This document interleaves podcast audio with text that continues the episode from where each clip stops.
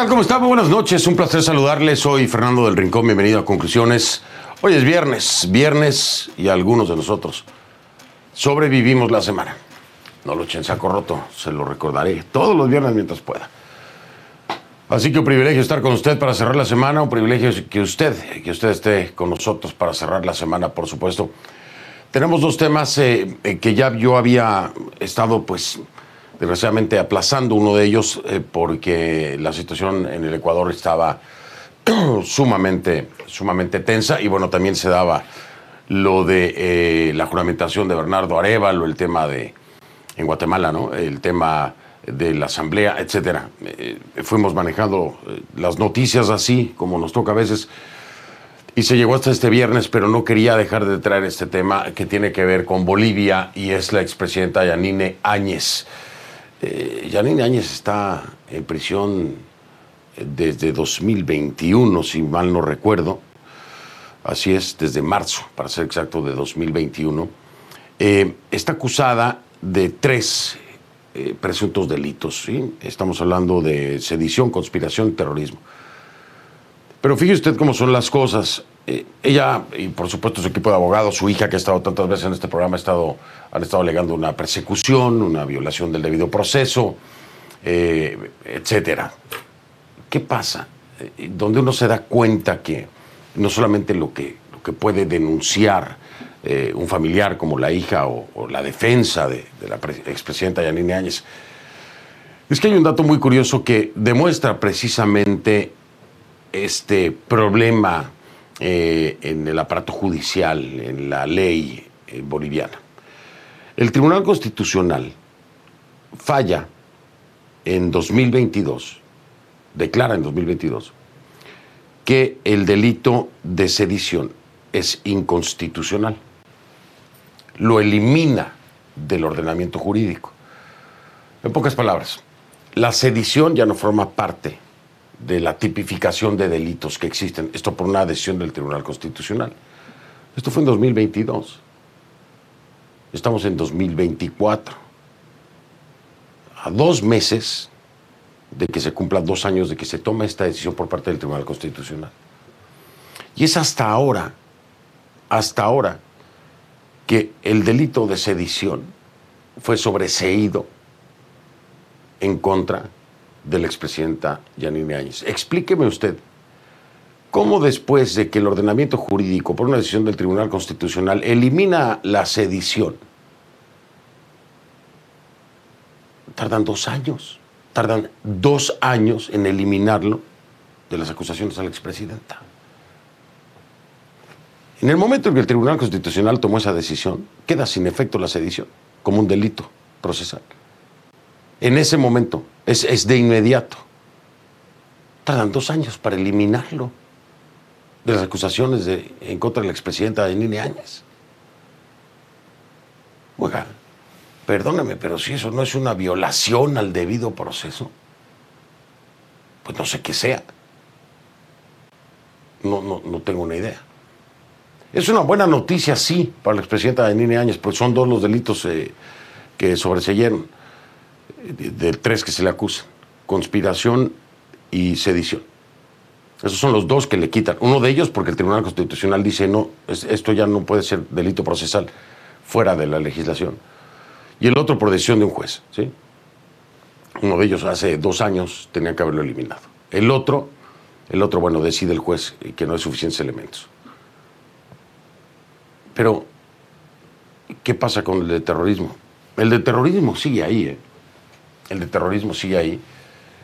La realidad es que quedó expuesto con esto que le estoy diciendo yo, pues que la justicia boliviana, si no está parcializada del todo, está completamente defectuosa. ¿Por qué? Porque tardan dos años en eliminar un delito que el propio Tribunal Constitucional sacó, sacó de la jugada, que lo hizo a un lado como parte de los delitos procesales. ¿Cómo se explica esto? Pues yo no le encuentro explicación. ¿eh? Me parece que es tan fácil como uno más uno igual a dos. Ese es el primer tema de esta noche. Eh, esto se dio el lunes. Hemos venido avanzando con este tema y llegamos hasta hoy viernes para, para traérselo a usted. Y vamos a estar hablando de lo que puede, espero que no, pero lo que puede venir en México. Ya tuvimos una probadita, que es la violencia política, ¿sí? Los asesinatos vinculados al proceso electoral. Las cifras son ya muy alarmantes en la última elección que se llevó. Todos los crímenes eh, electorales, particularmente qué nos puede esperar en esta próxima elección y qué se está haciendo, porque no, yo no veo que se esté haciendo nada. Pero son asesinatos vinculados directamente al proceso electoral. Así que son los dos temas de esta noche. Es Bolivia, es México, vamos a iniciar.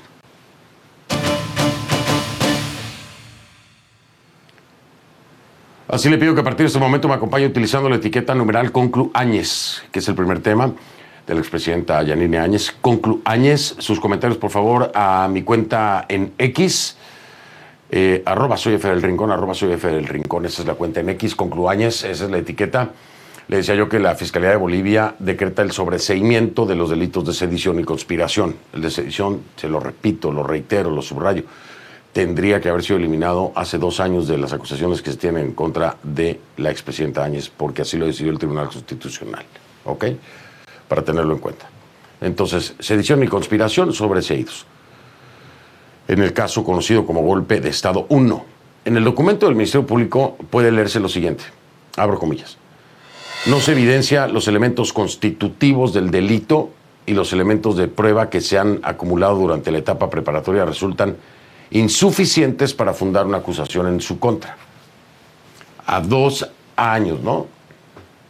A dos años, bueno, ya va para, para tres años. Ya va para tres años. Pero eso es lo que determina un letrado. En este caso, Yanine Áñez estaba acusada por tres, sedición, terrorismo y conspiración. O sea, le queda pendiente uno. Le queda pendiente eh, el juicio por el delito de terrorismo para el que la Fiscalía ya pidió la pena máxima, que son 20 años de cárcel. Según la acusación formal presentada en diciembre, el 21 de octubre de 2019 empezó a gestarse en Bolivia un presunto golpe de Estado con la quema de tribunales electorales en diferentes departamentos, ¿se acuerda usted?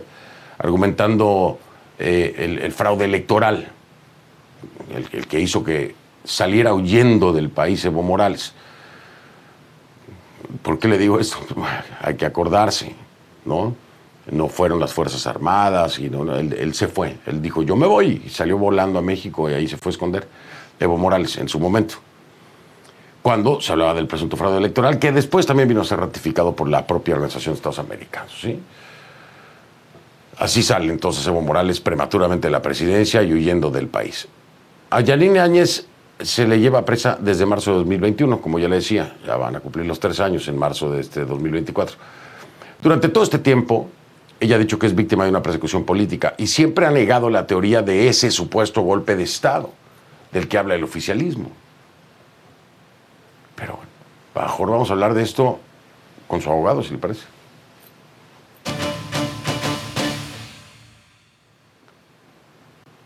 Así le doy la bienvenida a Luis Adolfo Guillén, que es el abogado de la expresidenta de Bolivia, Yanine Áñez. Abogado Guillén, gracias, gracias por estar aquí de nueva cuenta, gracias por acompañarme, bienvenido. No, muchas gracias a ti, Fernando, pues un saludo muy cordial.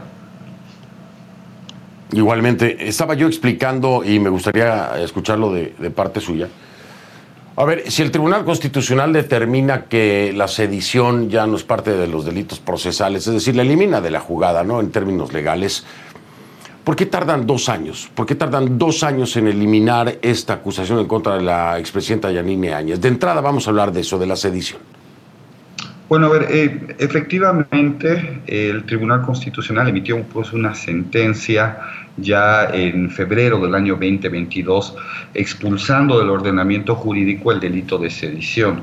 Esto eh, debería de haber traído de forma inmediata consecuencias en el proceso que se le sigue a la exmandataria. Incluso nosotros, Fernando, como defensa, presentamos la solicitud de sobreseimiento sobre este delito de sedición y, ojo, también sobre el delito de conspiración, porque en el ordenamiento jurídico boliviano el delito de conspiración se encuentra anexado justamente al delito de sedición. Vale decir de que al estar expulsado del ordenamiento jurídico el delito de sedición, automáticamente cae el delito de conspiración, ¿no? Entonces, estos dos delitos ya no existen en el ordenamiento jurídico boliviano y una vez que emitió esta sentencia constitucional el Tribunal Constitucional, era pues obligación del Ministerio Público de no realizar una investigación sobre delitos que ya no se encuentran en el ordenamiento jurídico, ¿no? No se podía continuar investigando dos delitos que ya no están tipificados, que ya no son eh, válidos. Se hizo el reclamo en su momento, pues y efectivamente el Ministerio Público ya en esa oportunidad no actuó correspondientemente, no emitió la resolución. Y tú nos dices por qué. Eh, la comunidad internacional a través de diferentes pronunciamientos ha venido criticando tanto la tipificación del delito de terrorismo, del delito de sedición, del delito de conspiración, tal y cual se encuentran tipificados dentro del ordenamiento jurídico boliviano. Porque estos delitos tal cual se encuentran descritos, al día de hoy son delitos ambiguos, son delitos que efectivamente pues facultan y viabilizan a justamente en la instrumentalización de la justicia a efectos de persecución política. La, la ambigüedad, la falta de descripción de hechos, de conductas, y tal cual se encuentran tipificados en nuestro Código Penal, hacen pues de que sea pues prácticamente utilizados dentro del escenario político a efectos de la persecución eh, política. Y obviamente esto ha sido ampliamente criticado por la comunidad internacional y al día de hoy que se pretende iniciar el juicio de terrorismo contra la ex eh, mandataria de Estado, se tiene que eh, sacar este sobreseimiento para una simulación, una eh, falsedad de, ver, de hacer ver que se está cumpliendo con las recomendaciones de la comunidad internacional. Eh, y ahí, eh, allá iba. Bueno, gracias primero por eh, aclararme entonces que básicamente conspiración era un apéndice, por decirlo así, de, sedición, es decir, estaba, estaba vinculado, ¿no? al eliminarse uno se tiene que ir al otro. Y eso es lo que le quería yo preguntar. A ver, esto para muchos es, como usted lo dice, ¿no? Se está cumpliendo entonces con el debido proceso. Pero ¿Es para ustedes concretamente una simulación? Eh, es decir, ¿creen que el delito de terrorismo va a seguir el mismo camino que se ha venido eh, siguiendo por parte del Ministerio Público de la Justicia Boliviana en el caso de la expresidenta Nini Áñez desde que ingresó a prisión? Eh, y, esto es solamente una apariencia, pues digo, para la opinión pública a nivel nacional, pero también a nivel internacional. Eh, ¿Ustedes no lo ven entonces como un avance concretamente?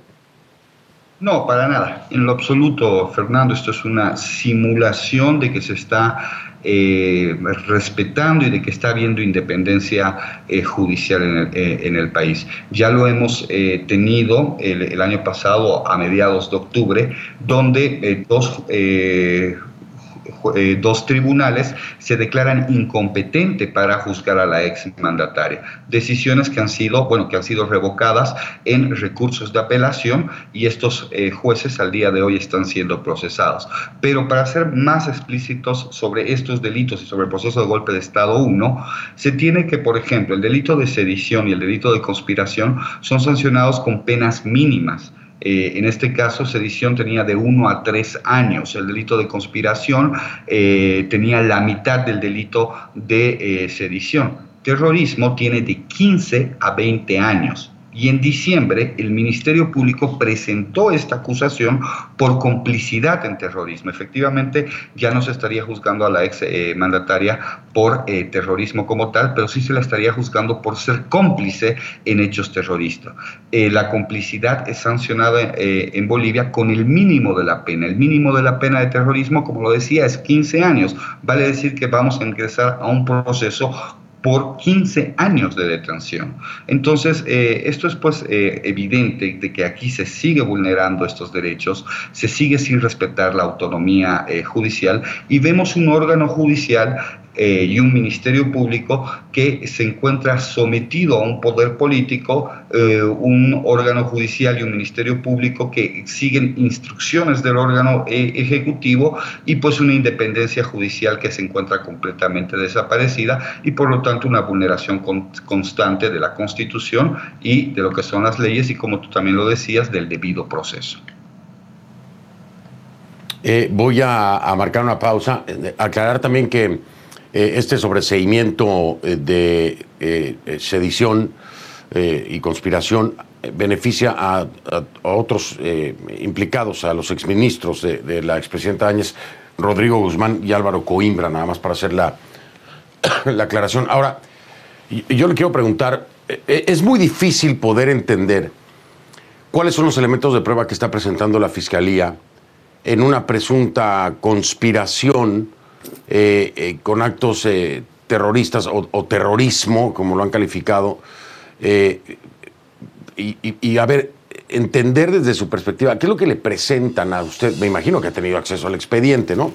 Si ha tenido acceso al expediente que presenta la Fiscalía para sustentar la acusación, ¿cuáles son los elementos de prueba, abogado? ¿Cuáles son los elementos de prueba que determinan que en efecto la expresidenta Áñez participó precisamente, eh, pues no sé si físicamente o intelectualmente, dirán ellos, para la quema de, tribunales, de, la quema de, todo lo que ocurrió en ese entonces. Dígamelo después de la pausa, porque eh, me parece sumamente difícil sustentarlo. Ahora, ¿cómo lo están sustentando? Bueno, eso, es interesante y esa es otra historia. Regreso para escuchar entonces al abogado Luis Adolfo Guillén es el abogado de la expresidenta de Bolivia, Yanine Áñez.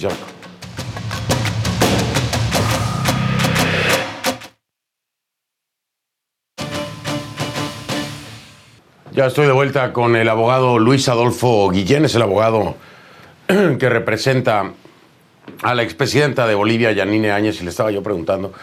Eh, eh, claro, el, delito por el que podían pedir más años la fiscalía, en este caso es eh, terrorismo, es el que se mantiene la acusación en contra de la exmandataria, me está diciendo de 15 a 20 años.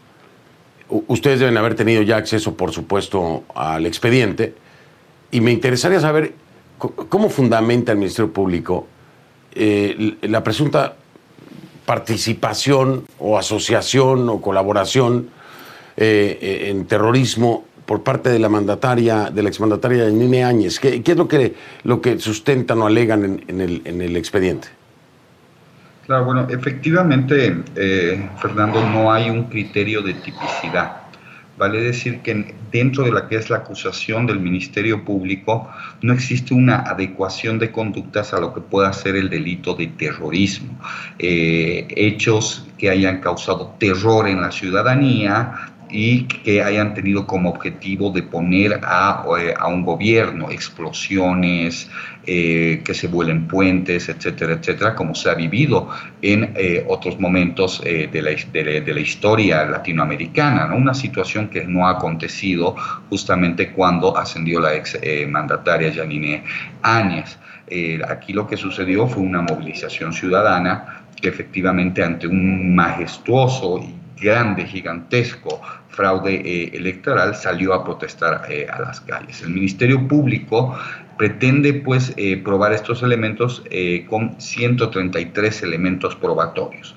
Pero de estos 133 elementos probatorios hablamos, por ejemplo, de requerimientos de eh, llamadas telefónicas. Entonces tú vas a tener una gran cantidad de listas de eh, números telefónicos que no los puedes anexar ni asociar a algún hecho o alguna eh, conducta.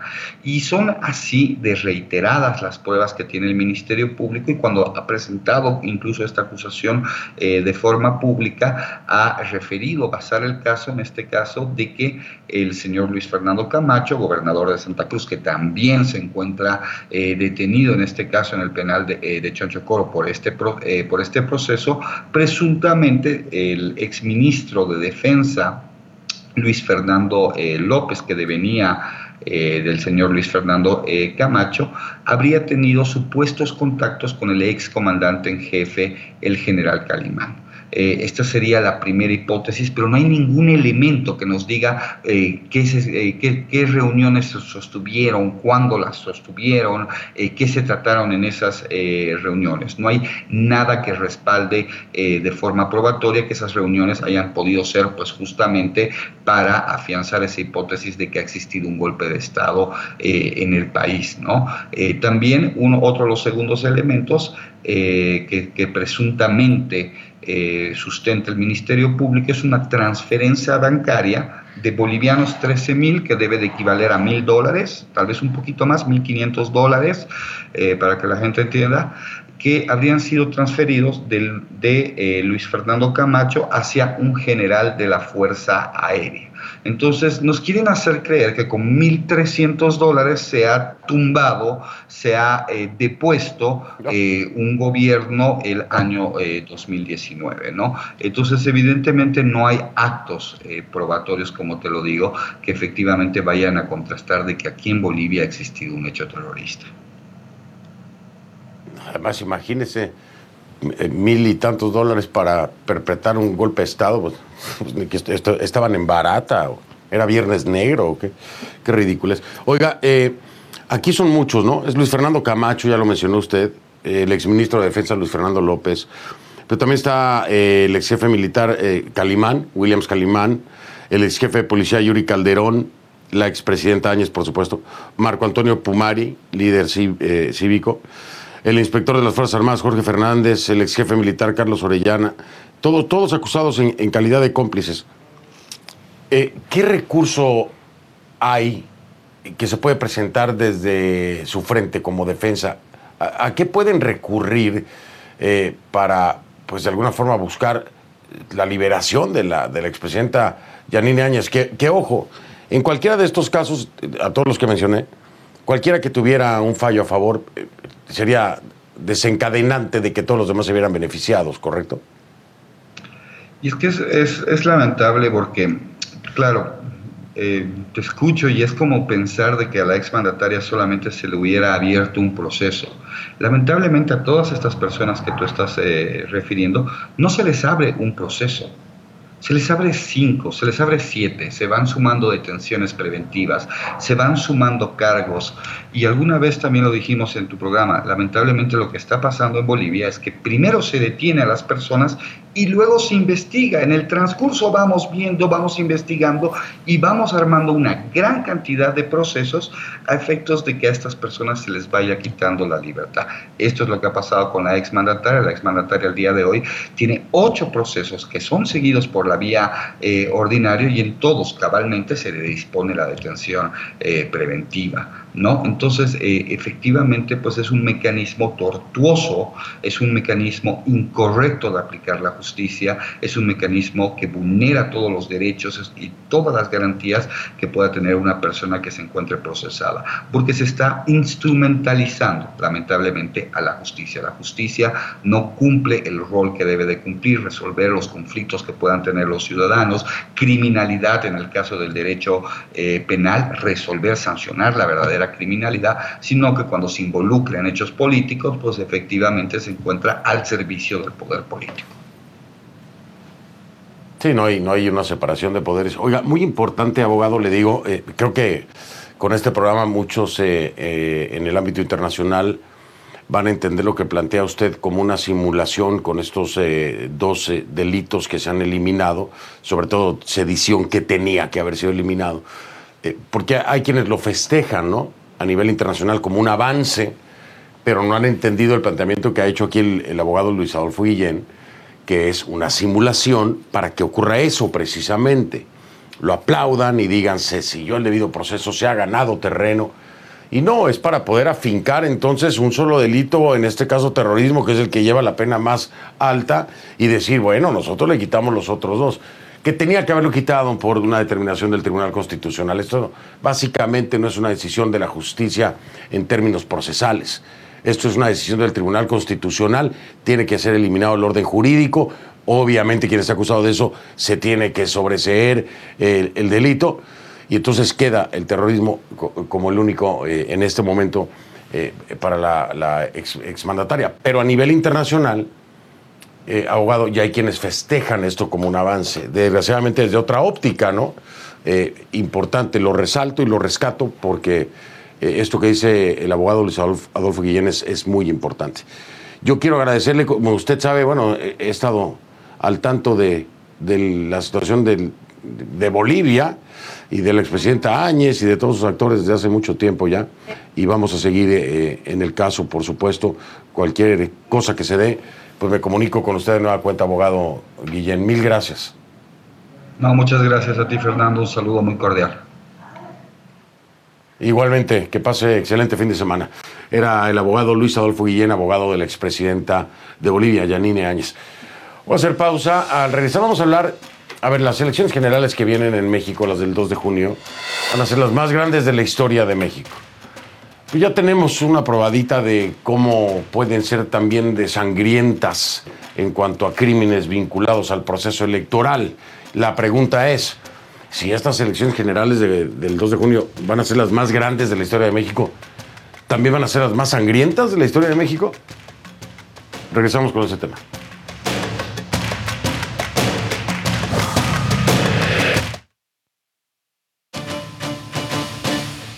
Le pido que a partir de este momento me acompañe utilizando la etiqueta Conclu Violencia Elex, es decir, Conclu Violencia Electoral, ¿no? O, el, o de elecciones.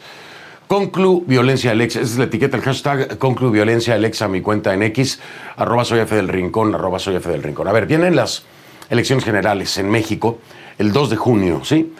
Estas van a ser las más grandes de la historia de México, según lo dice el propio Instituto Nacional Electoral. Se eligen más de 20 mil cargos públicos, para que usted tenga una idea, más de 20 mil. Serán comicios históricos, por supuesto, como casi todos lo son, pero esto es por su dimensión, ¿no? Mayormente.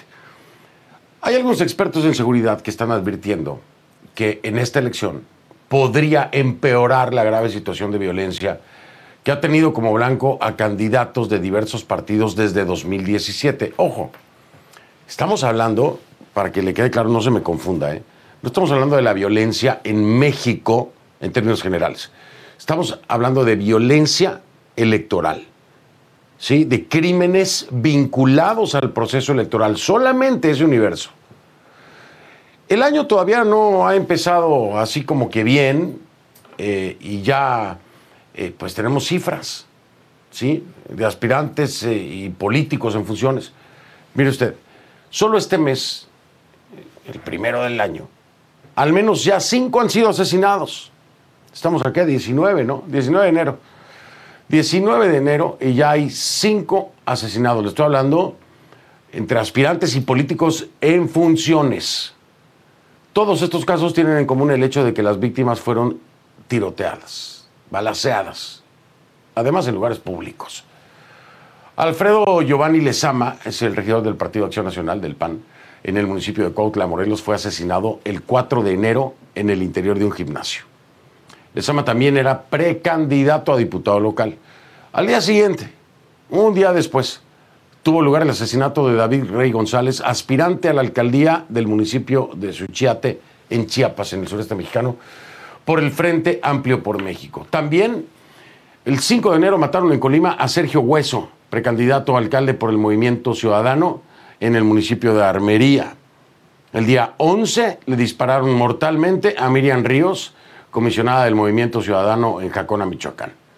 Y la misma suerte, la misma suerte corrió la precandidata al Senado de México por Morena, Samantha Fonseca, cuando salía de un reclusorio en la Ciudad de México. Así. Estos números ya son suficientemente alarmantes, estamos empezando el año. Hay estadísticas más todavía alarmantes. Mire, según la organización Data Cívica, entre 2018 y lo que va de este año de 2024, se han registrado más de 1.600 ataques, asesinatos, atentados y amenazas contra personas relacionadas con la política y contra instalaciones del gobierno y partidos. 1.600 ataques, más de 1.600 ataques. La institución también registró el asesinato de 110 candidatos, precandidatos y excandidatos desde enero de 2018 hasta la fecha, 110. Guerrero, por supuesto, es el estado donde se han registrado más ataques. Después viene Veracruz, Guanajuato y Oaxaca. Ninguna agrupación política, ninguna, porque ya ve que usted había del PAN, de Morena, en fin, ninguna agrupación política se salva de esta violencia, que afecta en mayor medida al ámbito local. La gran pregunta es, ¿cuándo podría brincar el ámbito nacional? Esa es una de las grandes dudas, ¿no? Lo más preocupante es que partimos de un precedente terrible. El proceso electoral 2017-2018 fue el más violento de la historia moderna de México, el más violento. De acuerdo con Etelect, que es una consultora en materia de seguridad, eh, este fue sanguinario. Sanguinario ese proceso electoral, 2017-2018. Es violencia política electoral vinculada a quién?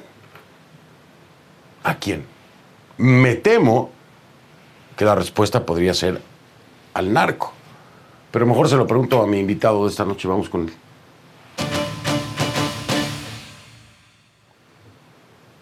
Le doy la bienvenida a Javier Martín Reyes, es abogado y profesor de la División de Estudios Jurídicos del Centro de Investigación y Docencia Económicas de México, conocido por sus siglas CIDE. ¿Cómo está? Bienvenido, profesor. Gracias por estar aquí. Hola, ¿qué tal, Fernando? Como siempre, un gusto saludarte a ti y a todas las personas que nos ven y nos escuchan. Al contrario, el gusto es mío. Decía yo, eh, mi estimado Javier, me temo que cuando hablamos de crímenes vinculados a procesos electorales o a la política mexicana, particularmente en el ámbito electoral, la vinculación es necesariamente o mayormente con el narcotráfico o con grupos del narcotráfico a nivel local, a nivel estatal, a nivel nacional. ¿Sería esta una correcta apreciación o estamos hablando de otro tipo de vinculaciones eh, criminales?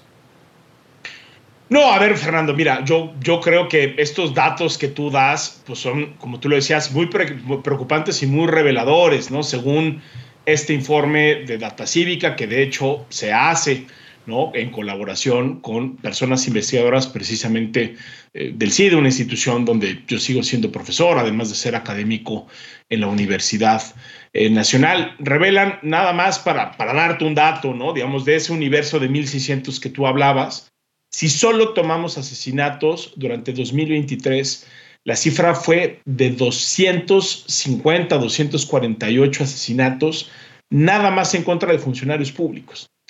Ahora, estas cifras, yo te diría, Fernando, tienen dos matices. La primera es que son un piso. Es decir, hay una cifra negra, ¿no? De amenazas, de asesinatos, de atentados que muchas veces no se terminan reportando en la prensa, no llegan a los medios de comunicación y terminan generando una suerte de cifra eh, negra, ¿no? Entonces, lo primero que habría que decir es que muy probablemente, sobre todo cuando estamos hablando de amenazas y de otro tipo de atentados que no terminan con un asesinato o con un homicidio, tenemos todavía más ataques de los que se pueden registrar como en este tipo de, de, estudio. Y lo segundo, Fernando, es que habría que decir que en México tenemos un problema estructural de impunidad. O sea, es decir, las fiscalías, tanto la Fiscalía General de la República del ámbito nacional como las fiscalías de los estados, de las entidades federativas o las fiscalías eh, locales, suelen ser bastante malas al momento de investigar. Entonces, por supuesto, ahí se genera precisamente la pregunta que tú haces eh, yo tengo la, impresión, Fernando, de que por fortuna o desfortuna en, México no vemos eh, violencia de tipo político, es decir, México tiene muchos problemas ¿no? en términos de cómo organiza sus elecciones, de generar condiciones eh, equitativas, pero digamos los asesinatos entre diferentes grupos meramente políticos, no son hasta el momento algo que se haya identificado como algo sistémico. Y lo que sí tenemos es un problema de violencia generalizada a gran escala, provocada en buena medida por diferentes grupos del crimen eh, organizado. Entonces, aunque no podemos decir con toda certeza, por ejemplo, que estos 248 asesinatos u homicidios que vimos en el 2023, nada más para poner esa cifra, necesariamente se corresponden a grupos del crimen organizado. Por ese contexto de violencia generalizada que tenemos, Fernando, lo más probable es que respondan a este fenómeno particular. Ahora, hay que ser cautos porque evidentemente esto lo que tendría que tener es un procesamiento tanto en las fiscalías como eventualmente en el sistema de justicia, que nos permitiera conocer lo que es mínimo en cualquier sistema de justicia, que es primero conocer la verdad, segundo, reparar a las víctimas eh, de estos eh, delitos y ya no hablemos de garantías de reparación o de no repetición. Eso es lo que en México nunca hemos podido garantizar. Creo que desgraciadamente sabemos que en 2024 tendremos elecciones en México, que ganará la persona que tenga más votos, porque en México los votos se cuentan y se cuentan bien. Pero claro, antes del día de la votación, antes de que se instalen las casillas, antes de que la ciudadanía acuda a las urnas a elegir a sus representantes, pues hay una enorme cantidad de factores que pueden incidir de manera indebida en el proceso electoral. Y este tipo de ataques en contra de personas que desempeñan cargos públicos, en contra de personas que son candidatas o incluso personas cercanas, familiares, ¿no? Que también muchas veces las amenazas eh, van eh, por ahí. Son cosas que en México en prácticamente todos los casos siguen estando en un estatus, déjame ponerlo así, de incertidumbre. ¿Por qué? Porque tenemos una impunidad realmente sistémica en el caso eh, eh, mexicano y es muy difícil, Fernando. la verdad es que la, tristeza es que vemos las noticias, se reportan estos hechos, ¿no? Como los casos que tú estás mencionando. Muy rara vez vemos una investigación que termina con sentencias penales que identifican a los, a los responsables. Esa es la gran tragedia, yo te diría, de la democracia mexicana. Sí, ¿no? Y de la justicia, ¿no? De la justicia mexicana. Ahora, te preguntaba, como tú lo dices, no, no a ver, no tenemos eh, eh, la prueba madre de que en efecto sea mayormente eh, crimen organizado vinculado al narcotráfico con el tema político electoral. Pero te lo preguntaba porque hay, una amplia preocupación y, y, estaba viendo estudios que hablan de que alrededor del 80% del país, o un poco más del 80% del país, en el proceso electoral se verá afectado por la influencia precisamente de grupos de narcotráfico en la toma de decisiones incluso del propio electorado. Eh, cuando hablas de un contexto en el que hay impunidad, no se lleva a cabo la investigación y se empieza entonces a definir la política por el narcotráfico y su influencia en la misma, al menos en un 80% de acuerdo a estudios en el país, creo que podemos esperar entonces, Javier, eh, por parte del Estado, ojo, te lo digo así, eh, por parte del Estado mexicano. A, ver, tú y yo estamos hablando de esto. Es bien sabido, es público y notorio. Hay estudios que hablan de que entonces el 80% de la elección en México el 2 de junio se verá influenciada por la presencia del narcotráfico o del crimen organizado y que podrá afectar entonces incluso la toma de decisión del electorado. Pero de parte del Estado mexicano no estamos escuchando planes, no estamos escuchando alertas, no estamos escuchando nada. Yo te pregunto, Javier, ¿se está atendiendo? ¿Se está haciendo de la vista gorda el Estado mexicano para garantizar paz en las elecciones y no permitir la influencia del crimen organizado? Dímelo después de la pausa, si te parece. Es Javier Martín Reyes, abogado y profesor de la División de Estudios Jurídicos del Centro de Investigación y Docencia Económicas de México, CIDE, del cual partimos para presentar las cifras que le daba al inicio de este segmento. Ya ven.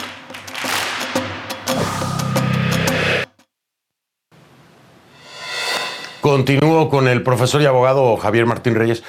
Javier, te digo, ya tenemos mucha información y diferentes escenarios que lo comprueban, pero el Estado mexicano está haciendo algo rumbo a esta elección para evitar la violencia política y la influencia del crimen organizado.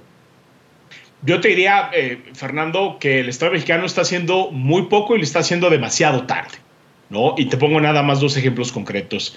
Eh, este presidente, el presidente Andrés Manuel López Obrador, tenía como una de sus metas crear una nueva Fiscalía General de la República, no solo que fuera autónoma, sino que tuviera capacidades de investigación serias, que pudiera judicializar exitosamente los casos, que pudiera respetar los derechos humanos y que pudiera combatir la impunidad. Hoy la Fiscalía General de la República, desgraciadamente, sigue funcionando de una manera muy parecida a la vieja Procuraduría que teníamos y que claramente no está a la altura.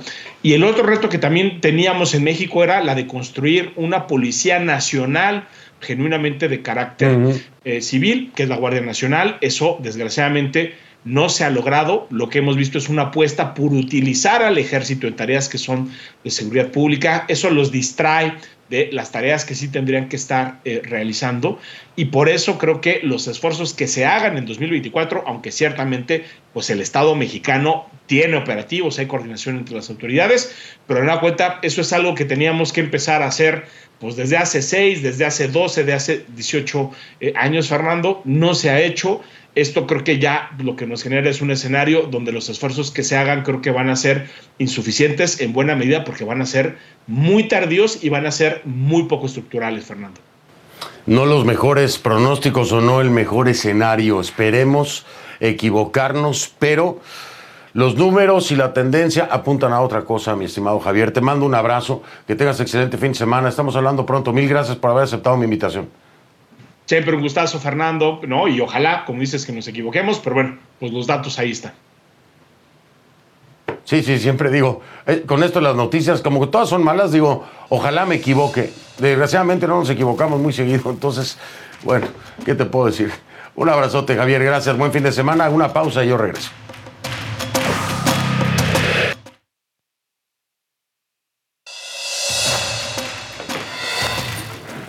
Soy Fernando El Rincón y le digo gracias por acompañarme y si quiere, solo si quiere, nos vemos el lunes. Gracias, que pase buen fin de semana.